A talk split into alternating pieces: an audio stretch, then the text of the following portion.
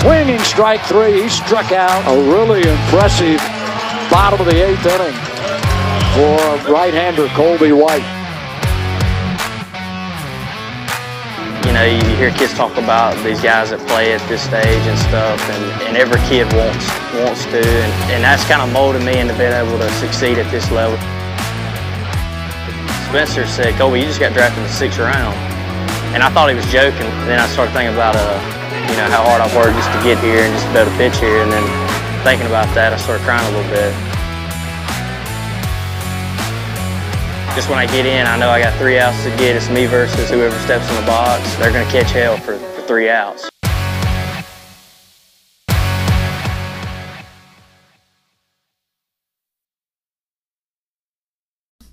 Uh, another episode of Brushing 'Em Back with Colby White. Colby, glad to hear you're back in this part of the world. The hurricane has has forced him north to the state of Mississippi. I'm glad to see you're here today. Uh, Colby and I welcome a guest, former major leaguer Brian Tollberg today. We're going to talk a little bit about his journey to the majors and uh, what he's got going on in his post career. Uh, first of all, Mr. Tollberg, thank you for coming on the show today. We do appreciate it. My pleasure, guys. Pleasure to be here. Uh, you're you were a pitcher, or I well, technically you still are a pitcher. You could go back out there and throw a few innings if you had to. I and. And think is a pitcher, so I'm pretty sure you guys are going to get on some pitching talk, and I'll have to reel y'all back in, but that's perfectly fine. Uh, All good. why don't you go ahead and kind of give our audience just a taste of kind of what your early days were like? I mean, did, did you have a ball in your hand from the you know the time you could walk and you knew you that was your dream was to play in the majors? Was that was that what it was? Every boy's dream. It, it was my dream to play in the majors. I don't know if I had one when I could walk, but my dad, uh, my dad always had a passion for the game. He never really played at a high level. He played a couple years of like rec ball when he was younger. Never really had a chance um, to play. He was from Baltimore originally, so was a big Orioles fan growing up. And so when he had he had me and my brother, um, always kind of you know, just at, at least introduce the game to us, and I, I took a liking to it right away at five years old, and t-ball, and just was always drawn to uh, the strategy of the game and such. Even though I was never the best player on any teams that I played on, I, I, I understood how the game was played and, and the, the strategy involved, and so for me, uh, and, and I never really had a lot of people when I was younger. I never had pro guys that I was learning from. It was dads, and so uh, they did the best they could and and, and uh, taught the game the best they could. And uh, very fortunate most of my career to be around people that uh, just were there because they loved the game and they were willing to give back to the players that uh, they taught. So. Um, and then as I got older, I, I think, you know, when I was young, 10, 11, I, I told people, yeah, I'm going to play in the big leagues. And then as, as you get older, you realize it's not that easy. It's not that uh, common to happen. Um, there's only been, I think, 20,000 people, a little over 20,000 ever to play the game. So as I got older, I, I kind of adjusted my, my thought process and was like, man, if, I, from high school, if I can play in college and get a scholarship, everything else after that is gravy. I would love to play, you know, minor league ball to, to get a baseball card made just to show my kids maybe one day down the road. And was very fortunate that I got an opportunity to, to go both to the minor leagues and and uh, and forward after that. So So you, you weren't a big travel ball. You didn't you, you weren't playing like every every day of the week as you were growing up. they didn't have travel ball. Travel ball wasn't uh, an entity back then. We uh, if you were good, you had your your little league, or I, I started in boys club actually, and so we had boys and girls club. So I played there, um, and then the big jump was to little league. You were you were big time if you played little league back then. Um, fields were nicer, balls were cleaner, uniforms were, were better looking, and uh, and if you if you were good, you played American Legion ball in the summertime. And Ah. typically there were only like two teams. There was like the A team and the B team, and if you didn't make one of those two teams, then you kind of just you know went and played another sport, or you know just hung out with your friends, biked around the neighborhood, whatever the case may be. Um, now I think people ha- have understood the, the, the monetary aspect of things, and if they, you know, if there was only two teams, but there's a lot of other people that want to play, well, there's a way that we can monetize that and, and uh, you know, get everybody involved, and so that's kind of what it's morphed into a little bit, and not necessarily a bad thing. There's people that get an opportunity that otherwise might not have, but um, there's some that are run very well and some that are not so well run. So, uh, you know, that, that that's anything, I guess, though. I guess so. Were you a multi-sport guy, or was baseball just your thing, or? Uh... Baseball, I'll tell you, like nowadays, kids play year round. I mean, there's no breaks whatsoever. I took breaks off. I mean, you'd play in the fall and you'd have a month off, and you'd play in the, the spring and you'd have a month off before summertime uh, for for American Legion ball. But I was always riding my bike and shooting baskets with my buddies, or playing tackle football, throwing the frisbee. I mean, you, you that is kids. I mean, I don't think a lot of kids do that nowadays. Um, go out and just play. I think everybody, you know, the advent of, of computers and and, and uh, social media. I don't think a lot of kids do it as much as we did as kids. But uh, but yeah, baseball was my my. I played flag football a year. I, uh, I ran cross country one year in high school, my senior year, to get ready to run a lot more in college. Uh, but but for the most part, uh, organized sports wise, uh, baseball was the one thing that I played. So, um, quick question: You were talking about you you didn't really play a lot of you, well, you talking about organized sports. You Sure. played you you grew. I'm a I'm a little older than you are. Well, I'm probably quite a bit older than you are. Uh, but we both grew up the same way. When you talk about playing or doing some type of sport, it was outside. What what you know, they they pushed you out the door and locked it behind you and told you to come back when the street lights came on. Absolutely. Absolutely. And, And that, there were plenty of people around. I mean, we had yeah, we had you know a dozen people around our neighborhood. So you just rode your bike from door to door to door and said, "Hey, so and so home? Can they come play?" And you know, you at minimum you get four people. So you had two on two tackle football games down at the church field, or let's go down with a bucket of balls and hit ground balls at each other, and then we'll throw BP to each other. So kind of self motivated. It, it didn't take an adult necessarily. You wanted to do it just because you enjoyed it. So. Um, you know, I, I don't know if, if I had the video games and the virtual reality stuff back then, would I have been as uh, inclined to go outside? Probably, but uh, you know, there, there's a lot of things nowadays for kids to you know occupy their attention. So I feel for them a little bit. I try to minimize it with my two sons as much as I can. So keep them as busy, as busy as you can, and you know, hopefully they won't go that route as often. So Yeah, and it's almost the thing. Like I know when I was growing up, video games were becoming pretty popular. You know, uh, Mhm. but like, I so I had an uncle that was two years older than me, and we had where he lived. There was some kids in the neighborhood and stuff would come over and come play some every now and then, or we get a friend over and play ball in the yard. But we learned so much about the game just competing against each other, and then the only time we really got on a video game is when it was bad weather outside, lightning and stuff, or it was dark. Yeah. You know, and then which I mean, like you're talking about now, the stuff that they have now, man, it'll look like you're playing it, like the virtual reality. It'll look like you're playing baseball in the yard on that thing. Exactly. Daggum video game, you know, which is pretty insane to think about. But it's crazy how that stuff and and what's what's crazy to do with them video games too is like Major League Baseball is getting to where they're using that kind of stuff to see pitchers before they go out for an outing, Mhm. which no, is absolutely, absolutely. you know, That's another way to train for sure. Oh yeah, it's just all about how you use it. It seems like you know, it's like, is that your is that your goal? Is that your focus? Then go go run with it. But Right. And, and I was very going back. I was very I was very lucky. Uh, my dad used to commute back and forth a lot for for work, so he he would go a lot of times. Um, he would drive an hour and a half each way to work, and so there were times where I would meet him at the door with the gloves, and we had probably about half an hour daylight left, and you know he'd come in, and I know he was smoked from driving back and forth and working all day, but I wanted to throw, and so he would you know change clothes real quick, come out with the catcher's mitt, and catch me.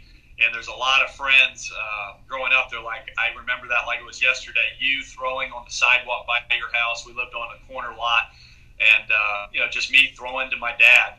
Um, I could do that every day growing up, and just learned a lot about you know just the mental side of pitching and stuff. Even though my dad didn't play very far um, as a player, just you know, what are you thinking about pitch wise, and, and what are you trying to do in certain um, counts and such. So. Um, I was very fortunate to have him. If if, if he wouldn't have pushed me when I was younger, uh, you know, because at a certain point, you know, Colby too. If, if you don't drive yourself at a certain age, uh, you aren't going to get to your ultimate goals. So you have to be kind of self motivated at a certain age. And uh, as a young player, uh, I'm very fortunate that I had not only my dad but a lot of coaches that you know they kind of pushed uh, me to do and, and, be accountable with my work that I did uh, off the field or on the field. And uh, and then when I got to a certain age, I was like, hey, if, if I want to get to the big leagues, when I you know when I talk about that, is it going to be a pipe dream or is it something that I really have a chance? I got to put the time in. I got to have the work ethic. I have to have the drive. Otherwise, you know, I'm just delusional a little bit. So Exactly. It's a it's an all or nothing game. That's what's so special about it. You know, yeah. you can't be halfway in because the game knows. And, and, you know, there's a certain time window that you have a chance. I mean, you can't be 38 years old and go, "Hey, I think I'm going to try to play." I mean, it's a young person's game, and so you know you got to get after when you have the opportunity. Otherwise, that that that door may close on you. So. Uh, you know, it, it, it's a, it's it's tough, but I wouldn't have it any other way. I don't think you would either. So, exactly when you were uh, coming up through school, were you one of those one percent athletes? Like you were every time, every field you ever took, uh, you know, or every diamond that you ever stepped on, were you one of those one percent guys? You knew you were one of the better players on the team. Absolutely not. Um, I wish I could say I was, but I was not. And uh, I remember talking to my dad when I was in college, and he said when you were in when you were young and when you were in high school, we used to drive to like little league games, for instance, and, and he used to have me in the back seat. He'd say, "How do you feel today?" And there were times where I was like, "I feel really good." He said, "You had a chance to compete those days." He said, "Days where I said, "Hey, how do you feel?" And I said, "I'm I'm okay." He said, "You didn't compete any of those days. Like mentally, you weren't where you needed to be before you even got to the field, and you probably." Uh, did not rise to the occasion as much as you, or grind through a tough, uh, tough outing. So I feel like the older I got, I, I think I really started turning in college. Um, I quit my junior year of high school just with some politics and such. Everybody goes through politics, whether it's in little league or travel ball or high school, college. Uh, I just happened to go through them a little bit more so in high school and uh, and quit my junior year just because it started to affect personal relationships, started to affect my grades. So I kind of stepped away, and, and for me, I, I talked to a lot of players here locally about that. It was kind of a gut check for me. Like, do I want to really go hard this way, or am I happy being away from the game, and maybe I want to go choose something else to be passionate about? So. Uh, for me, that was really a, a, an awakening moment and, and made me realize like if I really want to play college ball or beyond, I need to change my habits. I needed to change my mindset and, and really start to work even more so than what I thought I was doing at the time. And so that kind of, and we won a state championship for our American Legion team that summer after the spring that I quit. We won the state championship that summer. I went to a uh, uh, kind of a showcase in the fall of my senior year and um, two day event. I threw really well and I had good grades. And one of the coaches there that I talked to um, ended up getting a full ride there to the University of North Florida. So um, but was I one of the one percenters? No, I, I felt like you know I, I weighed 152 pounds when I graduated high school at 6'3". I probably topped out at 80. Uh, so then when I got to college, I was like, hey, I know I'm weaker and I'm smaller than most of the people here, so I tried to search out people that could help me gain weight or get stronger or whatever the case may be, if that was my ultimate goal. So I went and talked to a nutritionist on campus and told me kind of how to eat a little bit differently. And, and so by the time I left college, I was probably 87, 88 miles an hour. Still was an unfinished product, quite honestly. Uh, weighed 195 pounds. So was better than I was in high school, but still needed work to be done. And then uh, that's why I ended up going to the Frontier League. Didn't get drafted my senior year. We were a little bit young, and uh, and I didn't have an overwhelming uh, senior year necessary to get drafted necessarily. So um, I ended up going up to Chillicothe, Ohio, and, and working on some of my perceived weaknesses, and uh, you know that kind of opened the door for me to get into the minor leagues, affiliated minor leagues. So. But I, I, I look back at my whole career, and I don't think that I was ever, you know, to your point, the one percent. I, was one of the better pitchers, but I never looked at myself and said, I am the ace of this staff. I mean, maybe other people thought that at times, but I always felt like I would get a little bit of complacency if, if I ever thought that. I was never happy with where I was at. I could be better. And so I think if you always, and, and guys along my career, the Tony Gwynn's, the Trevor Hoffmans, those guys were like so driven and so like singular focused to be the best. They were not happy. Even if they were dominating, there was something that they could be better at. And so I tried to take a little bit of that mindset the, the further along in the game that I played, and I think that benefited me, and uh, you know, continued to have the the right work ethic. So. It's funny to me the uh, like you hear the stories of the late bloomer type guys, like oh this guy was a small kid at this age and then he grew and this happened.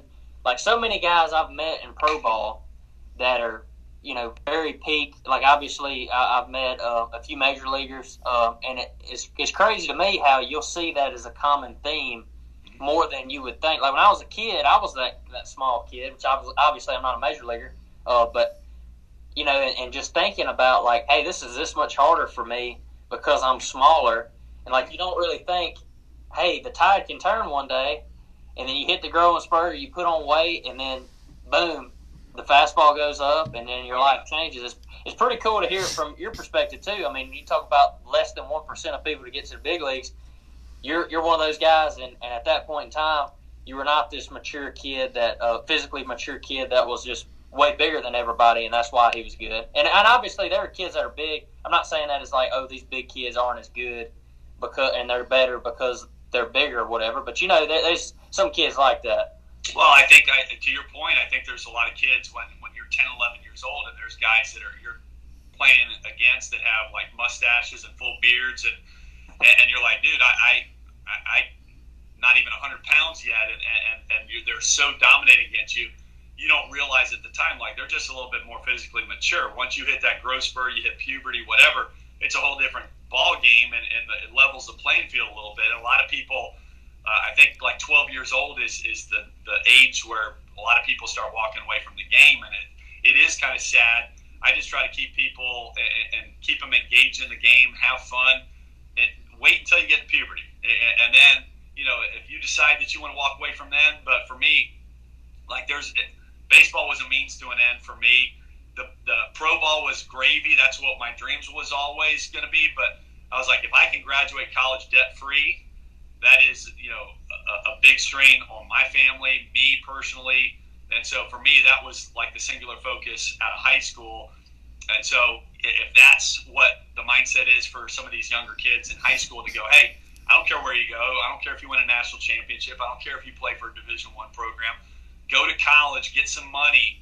That's just less money that you got to dig a hole out of uh, debt wise when you graduate. So, but yeah, it, it, it is uh, it is kind of interesting because uh, Billy Wagner is a buddy of mine as well, and he was a guy that was like five eight when he graduated high school. Had one offer in Virginia.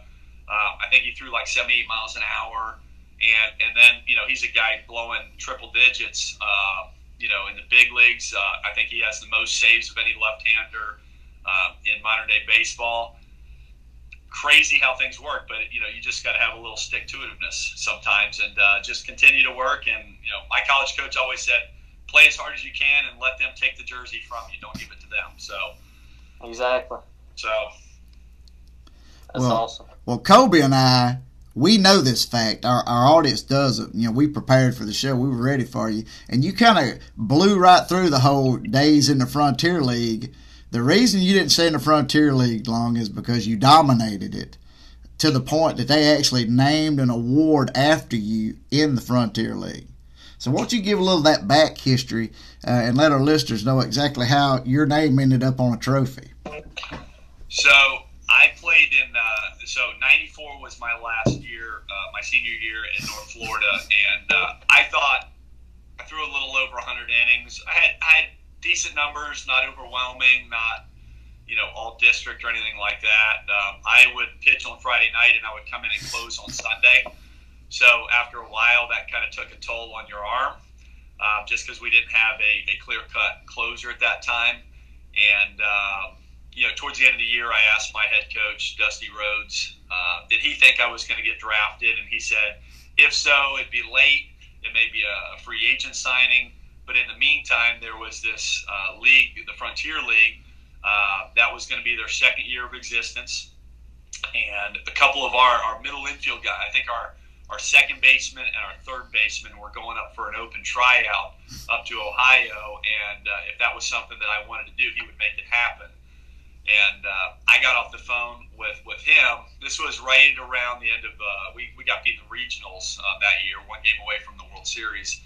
And um, I got off the phone, and my mom was like, "What he say?" And I said, "Well, he, he said, you know, maybe get drafted, maybe not. Uh, go up to this thing up in Ohio." And I was like, "I don't know." And she's like, "Well, you're never going to know unless you try." And I was like, "I've never been to Ohio. I don't know what's up there, whatever." And she's like, "What do you got to lose?" And so I was like, I, I think I was trying to fight it as much as I can and just be just you know just complain. And so I was like, well, I don't want to put miles on my car. So she's like, well, just rent a car then. Like, quit being quit being difficult. And so uh, me and my brother rode up there, and we met the other two guys, and uh, it was like literally a one day event. There were probably 25 guys out there, and the setup was uh, it was up in Chillicothe, Ohio, uh, kind of between Columbus and Cincinnati, and. Uh, they had infield, outfield, and the two guys that came up there with me were just lights out. They did fantastic. They did BP, getting raking all over the yard. And I was like, man, they, they got to have made this team. And then they had bullpens last, and I went down, and arm was a little sore at the end of the year, so I didn't throw a ton um, going into that tryout. Um, had a good curveball in the in the bullpen session. Fastball felt okay, and uh, he talked to me and, and maybe one other guy after our bullpen sessions and said, "You got you know the best curveballs I've seen. Would love to have you here." And I was like, "Oh, that's awesome." Um, you know, what about my buddies? And he said, "They're good. They had they had great tryouts, but uh, we have returning all stars at both their positions, so they're probably not going to make the season to start. But we would love to have you. You got to be back in a week, so." I literally turned around, drove back, picked up my stuff, came back. Played for five hundred dollars a month. That was pre-tax money, so two fifty uh, uh, every two weeks. And uh, I ended up living with a farmer and his wife on four four hundred acres of farmland. Um, I came up there with a plan, and I told the the owner and the head coach, who ended up being um, son and uh, dad actually of the team in Chillicothe. I said, "Hey, I'm here to get out of here." And looking back, that that was kind of a gutsy thing to say as soon as I met these people. But my whole thought was like, I'm here to get exposure and get out Dodge and get an affiliated ball. And they said, well, that's what we want too. And I, I knew what I meant, but I didn't know if, what they meant. So I said, what do you mean? Like, I know what I mean, but what do you mean? And they said, look, if you get signed affiliated ball, then we can promote that and we get better quality talent that comes in here for next year. So I was like, okay, okay, I, I understand. So I went in there, and when I came back up, um, I met a guy that uh, was named Craig Brown, that was the local guys there, and I said, "Hey, you know, I'm here to get out of here. What about you?" And he said, "Me too, man."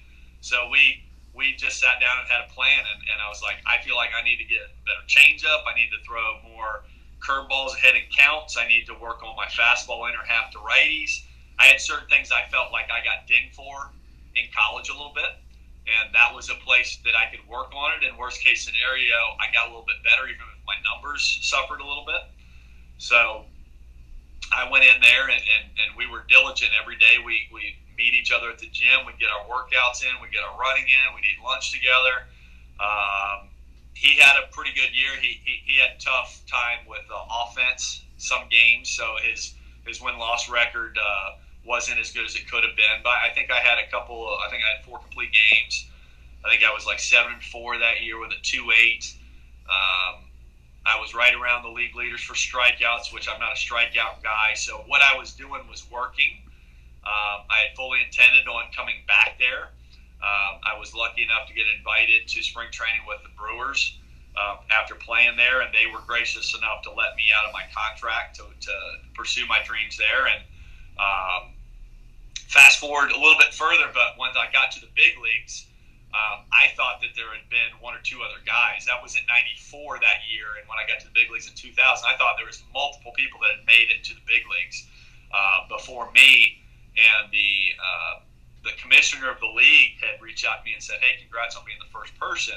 He had faxed me that uh, when I was in my hotel, and uh, I was like, "Wait, wait, wait! I'm first one. I, I thought this guy or this guy had, had been there before. He's like, no, you're the first. And uh, I ended up getting called up on the 18th. Uh, well, I got called up on Father's Day in 2000. Uh, June 18th is when I got got the call, um, and then I ended up pitching on the 20th um, at Arizona, and literally like a week later, there was another guy that was like the Babe Ruth of the Frontier League. He ended up getting called up for, uh, I want to say the Red Sox, and uh, ended up uh, singling against Mussina, I think his first at bat uh, for the Orioles. So, uh, so just beat him by a couple couple days, literally. Um, I had a good debut. He had a good debut. So I think he, the Morgan Burkhart Trophy, is like for the MVP of the league. I'm for the the, the Brian Tollberg Award is like the Cy Young version for the award. So it, it's very humbling, obviously, to, to have your, your name used that, that way. And, and the people were just really, really great. Um, I, I, I, say that every time I have a chance to talk about Chillicothe. Uh, the people were just so genuine, and we're happy to have you there because it's not a big city. There's not a lot of hoopla that goes around there. So we were like the big people in town. And so um, they made you feel welcome. They had cookouts for you all the time. The people I lived with were fantastic. So they, they ran a first class organization as well. So for me, anything I could do moving forward, obviously that that was a big help for them to promote the league, me get to the big league. So anything I could do from that point on, I tried to to, to help with their promotion of the league and Chillicothe in, in particular. So um, have nothing but good memories, have nothing but good things to say about them. Uh, one of the things I used to do was I had a pay stub from one of my paychecks and I used to have that in my wallet. So there were times where I felt like I was too big for my britches or whatever, my head got a little big. I pulled that out and take a look, and it kind of brought me back to reality and uh, made me realize where I came from. And uh, you know, this game can can humble you. They say this game will humble. There's two types of players: those have been humbled, or those that will be humbled soon. So. Um, I probably went off a little tangent on that, but uh, really, really good memories. So uh, I have nothing but, but but good things to say about Chillicothe. And they've since moved into uh, the Midwest version of like the Cape Cod League. So it's actually a summer league team, and they ended up winning the championship this year uh, for the the Prospect League. It's called now. So. Mm. I'll get up there again and, and, and go uh, catch up with the uh, the coaches and the players. Things have changed in the in the front office and such, but I'll get back up there at a certain point here soon. I went up to uh, they they uh, they put me in the Frontier League Hall of Fame several years ago. So I went up with one of my sons, my wife. Uh, they they retired my number, so they, they've been very very good to me. So it's been a lot of fun. You know that's that's what's so cool about hearing stories like that on like independent ball and all that. When you start talking about like the average person doesn't realize how little amount of money it is. Like even in affiliated ball during that time, they still wasn't getting paid that much, and then you gotta you gotta go out there and go to work eight hours a day and try to get better at your craft, and you're sitting there thinking about money in the back of your mind. You know, people say, "Oh, well, you don't really think about money, or you try not to," but at the end of the day, if you're worried about, hey, if I mess up here, how am I going to survive? Right. You know, that's kind of a and that, that's what's so impressive about about your story, and that's what's cool about hearing it. Because I've had some uh, recent buddies that have gotten released by uh, affiliated uh, teams, you know, and uh, they get into independent ball and kind of feel like they can't see daylight at the end of the tunnel. You hear your story and all the success you've had. Heck, that's enough right there, motivation. And, and I know the numbers. I'd like to, to crunch the numbers because, you know, just guys that get to the big leagues the traditional way, just get drafted at a high school or college, mm-hmm. you know, that's a low number in itself. Right. But for a guy to go undrafted, play independent ball, it's that's real impressive, tiny. man. Yeah. yeah. it's it's probably it probably ain't even a tenth of a percent of No. guys that have done, you know, which is Well, insane and, and I'll tell you, I'm sure you played with a lot of guys too, Colby, that you know are married with a kid or stuff like that. I have no idea how you make that work. I was very fortunate; it was just me and my parents. You know, helped me any way they could as well. I mean, all I needed was enough to fill my car up and to eat dinner sometimes because there weren't spreads after games necessarily or anything. So, you know, I was there purely for the joy and, and for the opportunity to get playing into affiliated ball. Um, I wasn't there for the money. I never played minor league or big leagues necessarily for the money. I mean, it's nice, obviously, and the kind of numbers that you know people are making these days. You know, get it if you can. But for me, it was never really about the money. It was just because I love the game, and you know, you're going to pay me to play a kid's sport. Uh, you know, I'll do this as long as, as humanly possible. So, um, but no, I, I think I think a lot of guys went to pro ball and, and it was even unaffiliated pro ball Um, they went there, and it was just like, hey, this is you know fun. I don't have to worry about college. I don't have to worry about studying. And I was like, you know, when I talked to guys there, because uh, I've gone back in the past, um, I had a bobblehead at night that they had one, you know, when I had my Tommy John. So I came back and, and, and talked to some people. I'm like, you better have a purpose of why you're here. Otherwise, it's you know going to be one and done. When I went back and, and got inducted into the Hall of Fame, we, we uh, it was over All Star weekend, and we watched the games, and there's guys pumping like 94 with with nasty stuff and, and big strong guys. I'm like, this is so much better quality of talent wise. It was it was good when I was there. Um, most of the guys they were lacking one tool, and that's why they they slipped through the cracks and, and went to a um, independent ball versus affiliated ball whether it was you know guy could swing it but the defense was bad, guy couldn't run but he had a cannon, uh, good fastball and a breaking ball. They were missing something. Now there's some dudes, uh, and, and you know at, at all levels. So you you better have a plan on what you're doing here. What specifically are you going to work on while you're here? Otherwise, you're just spinning your wheels and you're wasting your time. And so you know you better have a purpose while you're here. And what was cool when I was in the minor leagues for San Diego, I ended up getting traded to, to San Diego in '90 seven after two years with the Brewers. Um, but when I got to the big leagues, we had a picture uh, one spring training. I think the next spring training in 2001, we had a picture taken, and there was probably 20, 25 guys that they had signed out of indie ball. So, like for me, like I was Pied Piper, I was the first one, and, and it gave all these guys, you know, not all of them were signed out of the, the Frontier League at the time, but like they kind of looked up to me in a, in a sense because they're like, well, if you made it, I can maybe make it. And so it was it was kind of cool to hear their stories as well and, and just show them like, man, if you know, the only person that's going to really dictate whether or not you make it is you. It's not your parents, it's not your coaches, it's you. So what are you willing to do to make that a possibility? Not even a reality, but a possibility.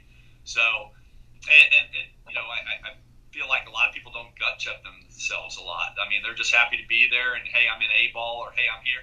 It's like, well, next year they're going to bring a brand new crop of kids in, and, and you know, you're either going to move up or you're going to you know see the door. So you you you know that that window's tight, man. I got I got to get after it while I can. So, and I was fortunate that you know I had people kind of push me even when I got to the big leagues.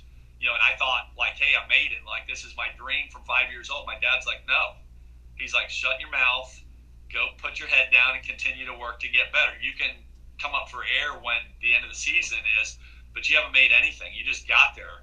And one of my one of my buddies, when I was in AAA, when I got called up, he uh, we went out to dinner the day I got called up on that Father's Day, and he said, "This is going to sound stupid, but it's not hard to get there. It's hard to stay there." And I didn't know what he meant at the time, but very, very appropriate words because there's a lot of guys you see that you know even in minor leagues they get their you know double A for a couple games and then they hit a rough stretch and you never see them again, and and that might be the end of their career. So you know for me it was never getting complacent. Even in the big leagues, never get complacent because every guy in the minor league complex wants your job. So you better you better have a plan and just continue to try to get better every single day. So something you said I, I thought was pretty cool uh, in a roundabout way. Uh, you were talking about you haven't done. You were saying your dad said you hadn't done anything yet, and I think that was that's pretty cool because, like, for me personally, I've thought about like for myself. I, I my parents have actually kind of came the other way at it, and then I was kind of thinking like, you know, if you do something and you invest this as much time as we do into it, mm-hmm. you definitely don't want to be in another state gone, not making any money, barely getting by, prolonging life a little bit if you don't make it right. and not do well. Right. You know, and it's and it's like if if you're there and then you hear a guy like you with your story and you just ignore the the the percentages and the the odds and all that and just go to work, good things happen. And uh, that's what's cool is like you know, the the complacent person says, okay, well, I've had this success to this point, and it's it's uh, it's good, and I've enjoyed it, and it's all. Um, and I think that goes into your career now as a coach. You know, like obviously you've had all the success in the world as a player. Now I feel like the same thing, that same mentality has to go into you as a coach. You know. Well, and, and I'm sure you see there's certain guys in clubhouses that you know the negative guys, mindset wise, whether it's the pitchers or why am I not having things go my way or whatever. instead of just continuing that, that work ethic and the process, not worrying about the results necessarily. I think we're so um, results focused versus the process. So for me as a pitcher, you know, the balls and strikes and the hits given up and the first pitch strike percentage, all that's a result. How do I get better results? Well, the process. If the process is better, I didn't necessarily realize that at the time, but I was not one of the people that, you know, I used to punish myself a little bit if, if I had a, a rough stretch. I wouldn't enjoy life like on a day off instead of going golfing or go see a movie. I'm like, I didn't pitch well enough to deserve to do that, so I need to continue to work. I, that was how I was was, and then I was like, this sucks. Like I, I am an unhappy individual, and, and around AAA, I realized like like this game is going to bury you unless you kind of enjoy the ride here. Continue to get better, but once you step, you know, off the the field, take you know whatever lessons, the good ones and the bad ones, and then let it be, and then you know go do something else. And so I feel like uh, to your point, I think there's a lot of people that don't know how to. Uh, you know, I I, ha- I had no problem reaching out to coaches and going, "Hey, I feel like this is not so good. What do you think?"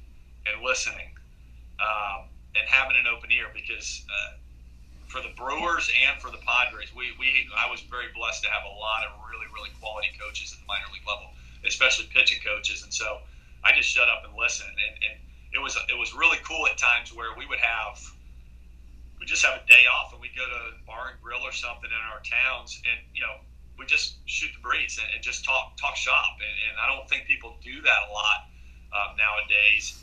Um, it wasn't a sports psychologist or this or that. It was just like, hey, if this happens, what would you do?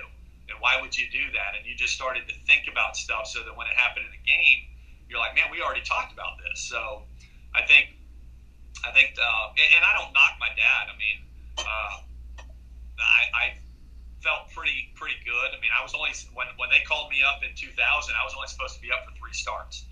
I mean, when they pulled me in the office and gave me the the spiel, I was supposed to be up for three starts. The guy was coming off the DL, and I was going back to AAA.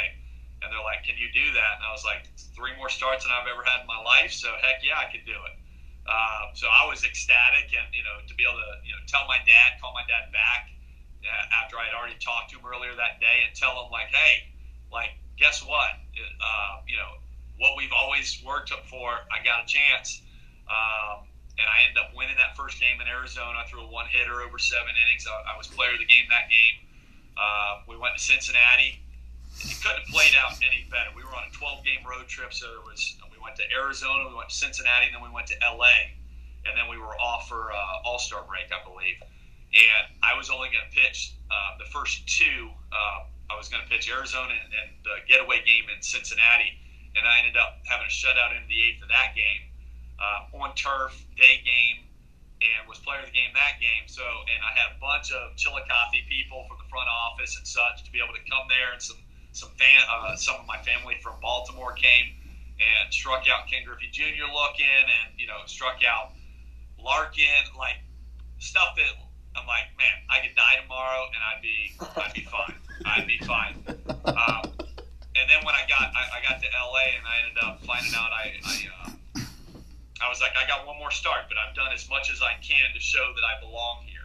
Um, and I was given the opportunity. So that's what they said, you know, at the outset do what you can with it and, and you know see what happens. Maybe your September call up. Well, I ended up getting uh, winning the uh, NL Player of the Week that first week in the big leagues, and our assistant GM told me in LA because I said, hey, I got rent due. Like I know I got one more start, but we're the end of the month. I need I need to pay rent. So he's like, we'll fly you back over All Star break, and uh, you're going to come back for the rest of the season here.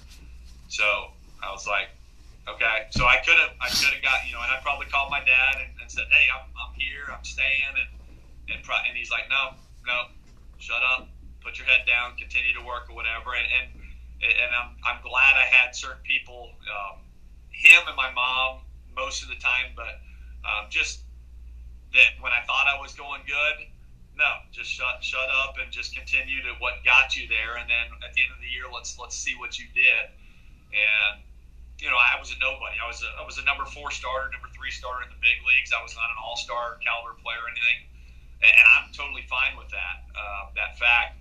But you know, I was top 20 rookies in the big leagues that year. I've, I've got you know Cy Young awards named after me. So you know, when it's all said and done, I got to play with some Hall of Famers, and learn a lot from them and, and make some good friendships along the way. So for me, I wouldn't have changed any way I, I, I did growing up. So. Oh yeah, I can tell you this, man. If I ever threw one pitch past Ken Griffey Jr., I will be talking about that every day for the rest of my life. So much less on three of them. So yeah. Well, I don't know if I threw him by him. He, uh, he he swung at one of them. I he, I went 3-0, three fastballs away, thinking I had to throw it harder than I needed to, and this was the bottom of the first against them. So it was 3-0, and then I threw one like middle away that he took. I threw a curveball like a little bit down that he swung through, and then we did a little shake fastball in, and it, he froze. He took it looking, and then just you know put his helmet down, took his batting gloves off, and I walked off going, I just struck out Ken Griffey Jr. So it was it, it, was pretty cool. So uh, anyway, it was it was a it was a surreal moment, and, and all you're trying to do is execute pitches. You're not thinking that it, you know my my big league debut. I thought I was going to have a heart attack and throw up on the back of the mound, and your heart's racing, you're sweating, but then you realize like this is no different than AAA or AA or Chillicothe. It's execute pitch by pitch, have a plan, and, and go out there and hit your spots. And uh, and I was very fortunate. I had a great catcher both those games. Carlos was fantastic, Carlos Hernandez, and uh, you know he made it easy for me. I, I told him when I made that when I got that award, part of that award goes to him just because it was so easy to throw to him. So. I got a, a quick question for you. Just the the one guy when you made it to the bigs, the one guy that you knew from the moment you stepped in the locker room with him, that was going to be your dude. You were going to, you guys were going to hang out and be best buddies to your dying day. Who who is that one guy? Mm, I don't know anybody in that regard. I mean, there was a there was a bunch of guys. We were young that year. We had a lot of injuries, so there was a bunch of guys that I played with in like Double A and Triple A that I got to know um, over the course of that time. Matt Clement was a buddy of mine. Kevin Walker was a buddy of mine. Um, a lot of those guys had been up there, were established, had wife, kids. I was single, and you know was just happy to be there. Quite honestly, so I wasn't there going, "Hey, I want to be your best friend for life," or you know, I didn't look at it in those in that lens. Um, one of the things that my buddy, when we went out to dinner, he's like, "Hey, people don't care about your opinions out there. You're gonna be up there for three starts, so just shut your mouth and go about your business. So like I would go to the training room and do my, my bands and my, my light dumbbells and, and you know ice and whatever. I didn't say anything to anybody because that's what he told me. Like literally, shut up and just you know be a ghost. And I was in the uh, training room that first day just doing my work, and Trevor Hoffman was getting some work done, and he like loud talked me to the trainer, going, "Hey, if you were on a new team, would you would you introduce yourself or whatever. And I was like, hey, I was told to shut my mouth. You didn't care what I, and, and so, so that was kind of a nice little icebreaker with us. And uh, come to find out, he didn't have a throwing partner. Um, so he's like, do you want to be my throwing partner? I was like, uh, yeah, yeah, I'll do that. So, uh, you know, just uh, if some of that could rub off on me, even though he was a closer, I was a starter. So he, he was uh, probably one of the most intense, prepared individuals I've ever come across in baseball. And so, you know, just to just to talk shop, talk mindset, talk um, recovery. Uh, when you're going rough, what do you do? So he, he was just he was he was a great guy, great guy, and uh, I, I've talked to him fairly recently. Uh, but uh, you know, the, everybody. It's really cool once you get up there. You never want to come back down to the minor leagues, as, as I'm sure you'll see, Colby you get a taste of what that's like, and you're like, I never want to go back. Even if it's a rehab start or something like that, you really don't want to, just because it's so different. Um, but everybody was super cool. Bret Boone was a super cool guy. He's like any any bats you need. Because I came up when I got called up. Um, you know, we're hitting for ourselves. I was on a I was on a four game road trip when I got called up originally. So I'm going. I was in Tucson in AAA. So I got like closed for four days and I'm on a 12 day big league trip, so I had to go buy a suit. I had to buy, you know, dress shoes. I had to buy tie because we got charter flights. So my whole world kind of changed real quick. So I had to adjust really quick. I didn't have a lot of bats. I didn't have I didn't have anything with me. So Boone was like, whatever you need, take it. Um, other guys were like, whatever you need, let us know. So guys were really cool. Tony Gwynn was super cool. Uh, Klesko was cool. Um, a lot of the guys, like I said, that you played with in the minor leagues, that they got there a little bit earlier. Anything that, that they could help you out with, they, they made themselves available. So just a, a really cool. I mean, we played in, in my opinion, the, the toughest division at the time. The NL West was was banging back then with you know Bonds and and San Francisco and uh, the Dodgers were good. The the Rockies were good. The, heck, the next year after that, the um, Diamondbacks won the World Series. So I mean, there was a lot of talent um, in the NL West at that time frame. So it was it was a lot of fun to be a part of. Well, see, I wanted to ask you I wanted to form the question and ask you when you stepped in that locker room what teammates intimidated you, but then you told me about your first week in the big leagues, and if Ken Griffey Jr. didn't intimidate you, then I know nobody in your own locker room did that. Well, it, it's funny because I, I, faced the, the, Diamondbacks that first game, and Tony Womack was the first guy that got in the box against me leading off, and I'm like, and he hit it was like a one-one pitch. He hits a rocket down the third base line, right to our third baseman, but he catches it, throws it across, and, and he almost beats that out. And that's a routine play. I'm like, holy smokes, he's he's running. And and and you, it's part of in your back of your mind, you're like, I got this guy's rookie card at home, or oh, you know, I've seen this guy, you know, do this or do that on TV, and you kind of have to just go, they're just like you. They just do things really well um, on a consistent basis, and so then it's just it's it's execution. I'm not giving them more uh, credit than they really are due, and, and just go execute. I mean, because you face guys, you know, on rehab assignments. I'm sure Colby's seen guys that you know everybody can be gotten out at any time. It's just if you make mistakes, they're going to make you pay for them a little bit more. So, so uh, you know, I faced Bonds when he had 69 home runs. I was the first guy to face him when he was on 69 home runs in 01. Um, I, I played with Tony um, in certain times where, like, his last hit was a pinch hit for me in 2001. He hit a double. So, I mean, I played with a lot of guys, and, and part of me was just I sat back, and anytime I had uh, to be able to sit back, Rickey Henderson was on our team in 01. I just, you know, try to sit next to somebody and, and ask them questions, like pick their brain because, you know, Rickey for me is best base runner of all time. So for me, I was like, hey, you're facing a right-handed pitcher, and this is the situation. What would you do here? And what would be the toughest thing for you to deal with? And then just listen. Just because those guys are so good at what they did. And, and you know, it was crazy because the higher up you went, the more simplified the thought process was. It, it was not technical. And that that's what I really that was one of the things that really uh, threw me a little bit because I thought it'd be like, hey, this is like the secret sauce up here, and it's not. It's just guys that are super prepared, super athletes, but they just simplified. Hitting wise, fielding wise, pitching wise, they just simplified. And, and, then if they had a bad outing, they knew how to process it and, and, and just flush it and be ready for the next one. And so the mental side of it was was uh, and those are the guys that stuck. I mean, the guys that played 10, 15 years, those are the guys that were really, really good with the mental side of it.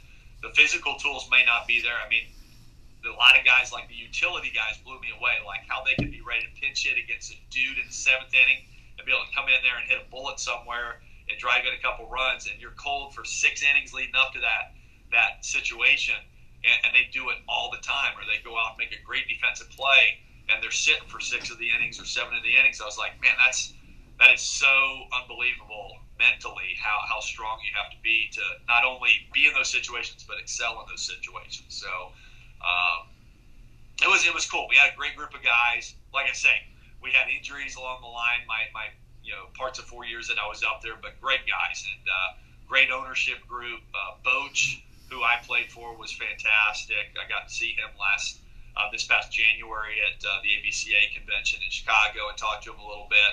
Um, had some great pitching coaches there as well. So a lot of good people there in San Diego. If you have never been San Diego, um, not a bad place to to play for your uh, your home games. Weather's like incredible, and you know you're wearing flip flops and eating sushi for dinner, and like it's it's very laid back way of life, and uh, it was very nice while I was there. I imagine so, and then then be able to coin uh, probably the best base runner of all time, best pure hitter of all time, and definitely a top three or four closer of all time to, to play with. So had them all three. That's unreal. My dad, uh, my dad was one on 2000.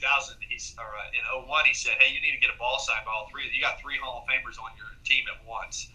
And it never dawned on me that in, in that regard. And, and so I went to Tony first because Tony was, you know, as good as he was, one of the best hitters of all time. He was, he was. You could ask him anything, and he'd, he'd be straight up with you. And uh, I got a bunch of bats from him, and you know, jerseys signed from him, and whatever. So a very gracious guy.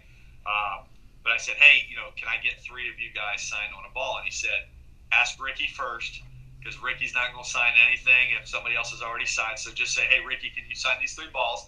And then once he signs them, then bring them to me and Trev, and we'll sign them after that. So, so I got three or four balls signed, and my dad's got one, and you know, so pretty cool, pretty cool. Um, oh yeah, yeah. So I got a lot of. I, I didn't know how long I'd be up there. I don't know, Colby, if you're a memorabilia guy, but. Uh, I got a lot of stuff on the walls that I've collected over time. I just, I was like, I don't know how long I'm going to be here, so I want to get some stuff um, saved and, and jerseys signed and whatever. So if guys were people that I was big fans of, um, you know, I got in AAA, I got, uh, I played for the Round Rock Express. Nolan Ryan owned that team at the time, so I got a, a, a, a rainbow Astros jersey personalized from him. I got. Uh, Maddux signed a jersey for me. Uh, Tony, Rickey, uh, Larry Walker. I was a big Roger Clemens fan growing up, so I got pinstripe autographed uh, jersey and a Red Sox autographed jersey from him. So I got all kinds of stuff, and you know, I think it's super cool. Whether my kids think it's cool right now or not, their their dads think it's pretty cool.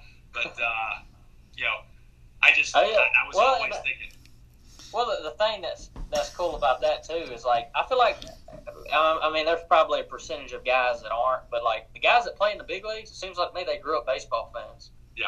You know, and then you, yep. you turn away from okay, I'm not a fan anymore. I'm a I'm a player, and I can't get you know. But at the end of the day, to your core, you still love the game, and you still love the players that you grew up seeing and playing with, or whatever. Yep. And that's what's so cool and so special about baseball. Which I'm sure other sports are that way.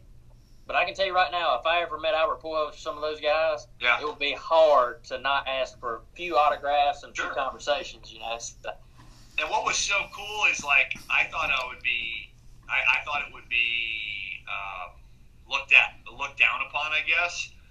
But like Tony would have like two dozen balls, so he'd come back from BP, and, and you know Dodgers would come into town. There's two dozen balls sitting in his, you know, and if, unless they had like a little special note saying, "Hey, can you sign to so and so from Tony?"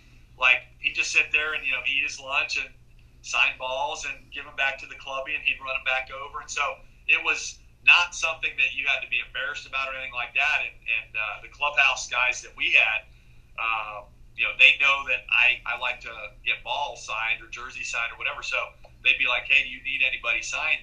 And I was like, yeah, I need so and so and so and so, and there was very few that that were tougher to get. Everybody was more than well. I mean, your coworkers basically at that point. So everybody was very gracious to sign stuff, and um, I played post uh, post playing career. I played in a couple of golf tournaments and such. So I got a picture with uh, Phil Niekro. He was the reason why I threw a knuckleball in uh, in high school. Uh, Ozzie Smith, I've, I've had dinner and, and uh, played golf with him and stuff, and I'm like, like just people that you're like, how the hell am I having? You know, I'm eating with somebody, and this is a guy that I used to like idolize, and you know, Dale Murphy I met and hung out with and got some pictures with, and it just it, it you kind of got to pinch yourself sometimes. Just and you know, I, I'm like, I don't want to be one of those guys that go, well, I met this guy, and somebody goes, no, you didn't, and it's like, well, yeah, I did because I got something signed by him. So I don't know who that is for you, Colby. Like, uh, who's your favorite player now?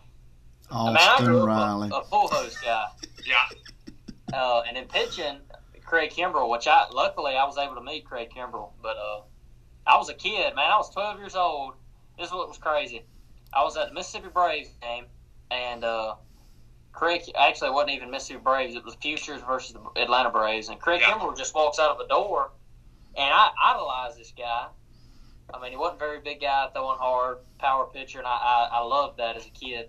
And uh, saw him walk out, and I ran down the bleacher, ran down the uh, grandstands, grabbed the ball I had, run up, got an autograph, sat there and talked to him for a little bit, or heard people talk to him. I would say very small stuff, shy, but uh, and then that same park, I guess it might have been twelve.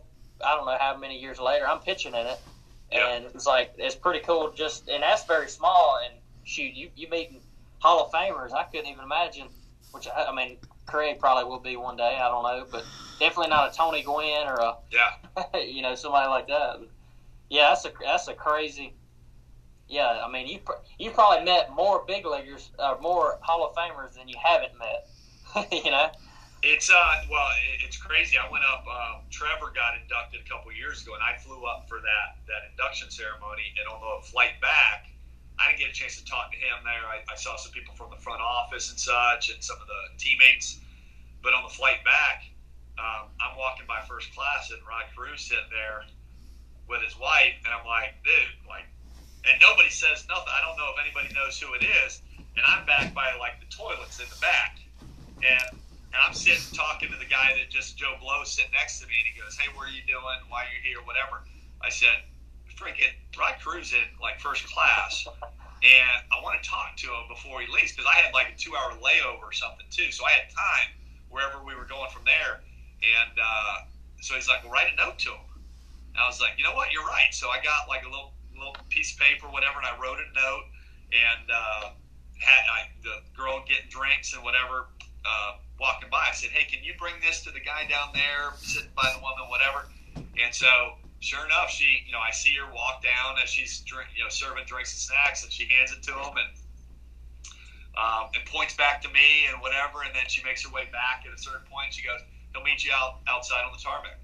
And I was like, "Dude, like how great!" Like, and so we sat there and chatted for like 30, 40 minutes because he had a little bit of time in between him and his wife, and we talked about just random stuff and was the nicest guy. I mean, so I think most people are like that. You think that a lot of people are going to be standoffish, and they're not. I mean, as long as you don't, as long as you're not rude, as long as you don't come up like middle of dinner with their family and cause a scene, most people will do whatever you need them to do. But, but you know, I think in today's social media age where you know they're trying to do selfies with you or you know interrupt you or, or kind of embarrass you at times, and there's a lot of people that um, it just doesn't go as well as it should. So, but most people that you come across are super cool. I met I met uh, not a guy in the grand scheme of things. So, I have mutual friends that when he played for the Birmingham Barons that like played outfield with him during that time frame. So I just threw one of those names out there. I hadn't talked to him in years, but I just threw a name out. I was like, hey, he said, what's up? And he's, he's like, ah, da, da, da, da. So he's like, pull up a chair. So we sat there and talked for about 30 minutes. And like, it's, it's pretty cool to meet people that you, you hold in high esteem. So even though I was nervous as heck and I didn't get anything signed, um, it was, it's pretty cool. So Well, before we shift gears to your post career, I just want to point out uh, our my co-host here, the namesake of the show, Colby White, is a huge Atlanta Braves fan. So I promise you, after he gives up his first career home run to Austin Riley, he's going to pay the guy that catches the ball to bring it back to Riley just so he can sign it and so Colby can keep it. So. absolutely, absolutely. All right, so first of all, first of all, I sat here in absolute amazement as you named, you literally named every baseball superstar that I grew up watching. Like I I felt like I was, you know, thirteen or fourteen or fifteen years old again. It was really, There were only two stations. It was It was really scary the way you were just naming off player after player. I mean, Tony Gwynn, by far my my most favorite player of all time. He is the reason that I picked up a baseball for the first time. Uh, that's why I took so much pride when I had a bat in my hand. Uh, I, I came this close to having an opportunity to meet him uh, when he was at San Diego State coaching. He actually, his team actually was at a regional um, at Miss at uh, Ole Miss uh, in Oxford, Mississippi. He was too sick to actually finish that season, so he didn't make it. So that was my one shot at meeting him live because I would have done anything to have actually spoken to him that day.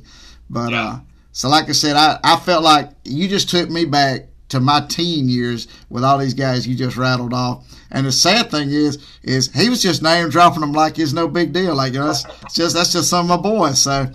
Well, and, and, and I, I had no shame to be honest, Colby. I, I had no shame. So we we would play, you name it. You we we'd play uh, like the Yankees would come in inter, interleague play, and he's like, "Who you want?" I'm like, "I want Mariano. I want Jeter. I want this guy. I want this guy." And so like I got I got all those guys balls signed. I didn't get G, uh, jersey signed from a lot of those guys, but I got balls signed. I got a couple Maddux balls. He was my guy uh, when I was in the minor leagues that I kind of looked up to just because he was so dominant. Uh, and he had stuff similar to mine, I thought. Um, well, I had stuff similar to his. He didn't have stuff similar to mine. Um, I, I got, um, God, Randy Johnson, Schilling, uh, Martinez, uh, anybody that was a name, uh, McGwire, Sosa, Bonds, anybody that I could come into contact with, I tried to get something signed. So it was uh, it was pretty cool, and, and, and hopefully my kids appreciate the history of the game a little bit as they get older, and they'll be like, "Oh, you got so and so's autograph. That's pretty cool, Dad." And it's not just going to sit here and uh, collect dust. So we'll see. We'll see. Oh yeah. Okay, so now as a as a in your post career life, you're still a baseball player. You can't get away from it. it. It courses through your veins. Tell us a little bit about your your passion project you've got, Training Without Borders, because I know that's something that you're you've been working on. It's it's constantly about developing young athletes, and I know you're super excited about it. Tell us a little bit about it. Yeah, so Training Without Borders uh, came up. I, after I retired in 06. I, uh, I owned a franchise here, an edible arrangements franchise, for 14 years. And then when I got done with that, I, I reached out to a couple of buddies of mine that had met along the last 10, 12 years and uh, done some baseball uh, uh, events with here, both locally, domestically, and internationally. And I was like, man, I, I, I just see there's a need for some things and, and we're not trying to reinvent the wheel, but Training Without Borders was several of us kind of came together and said, you got to have a way for us, especially if they're not in your neck of the woods, if they're not local. There's got to be a way to be able to reach those players and really develop them and uh, and, and hold them accountable and and be able to get quality instruction to them. And I was very fortunate within the last five to seven years. I was telling William before we went live I, I got a chance to get invited to go to do some events in Hong Kong for three or four years straight. Uh, I went to Dubai, Qatar, Kuwait. I've been to uh, Spain, northern Spain for MLB alumni. So I'm like, this is a pretty cool gig. They're paying me to go internationally, go to like basically take a vacation and then go talk baseball, which is what I love talking about. And these people are starved for information over there for the most part and are welcoming any kind of, of, of advancement that you can bring them. So for us, when we started kind of just throwing ideas around, I was like, well, what if we had a, a, a platform where we go just like we used to? And, we were just hired help when we when did those things in the past. But what if we had the ability to go to these places a couple times a year, possibly? Nothing crazy, because it's you know it's a it's a pretty good flight over there. Uh, but go over there a couple times, uh, but in the meantime, in the interim, be able to get some video sent to you, and you can do voiceover, and you can you can telestrate on it, and you can add drills that are pertinent to what they need to work on, both for the the player or the team or whatever the case may be. And, and how would that look? And make it affordable for them. How many people fall into that category? And we start thinking about it, and there's so many people. Everywhere we went, they, they love the information, but but the biggest thing I found was the day we were leaving, they're like, "When are you coming back?"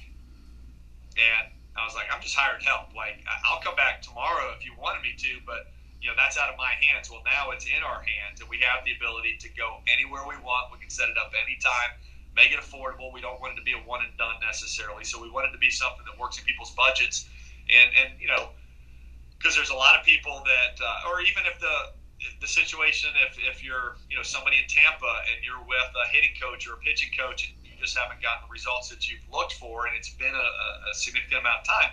Try something different, you know, and, and, and you know just you know throw a couple bucks at it, and if it's if they're giving you the same information that that we are going to give you, then maybe you know you just need to try to apply it a little bit better. If it's totally different than what you had been previously taught, then maybe there's a problem there. Maybe that's a red flag. So uh, for me, there's no ego in it. It's just getting kids better. And, and you know all I can do is give you the information, and then it's what you do with the information. That's for my my sons or kids that are on my little league team or on the Jesuit baseball team that I'm a high school pitching coach for. Here's the information. This is why I think you can be better. It's what you do with it. So at the end of the day, I think if kids, you know, have some uh, ownership in it and and take the information and, and, don't be afraid to ask, well, what else can I do? What else can I do? What else do you think I can get better at? Um, never stop that that quest for getting better.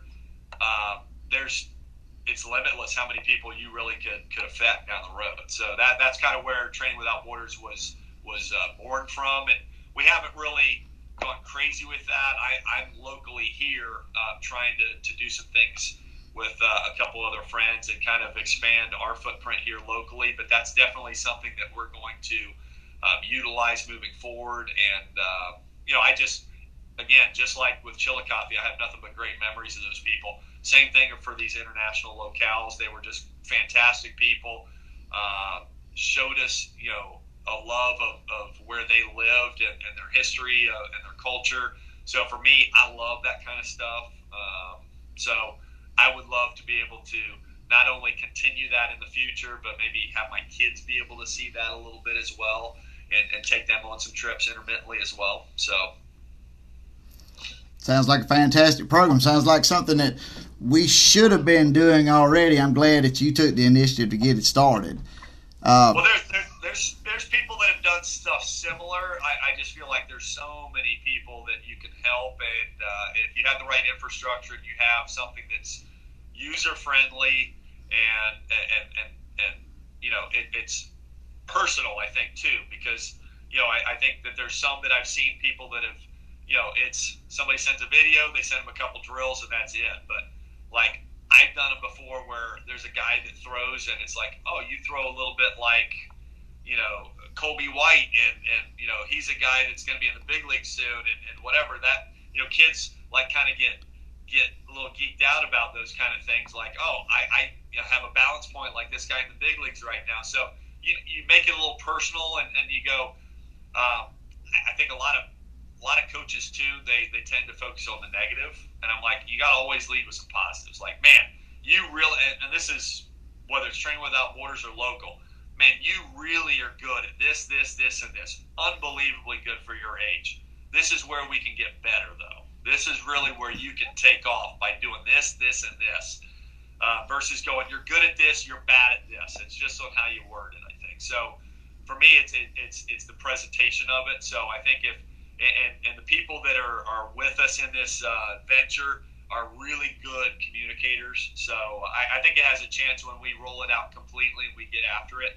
Um, I, I, think it's got a chance to affect a lot of people. So fantastic, Colby. You got a parting shot for our guest today?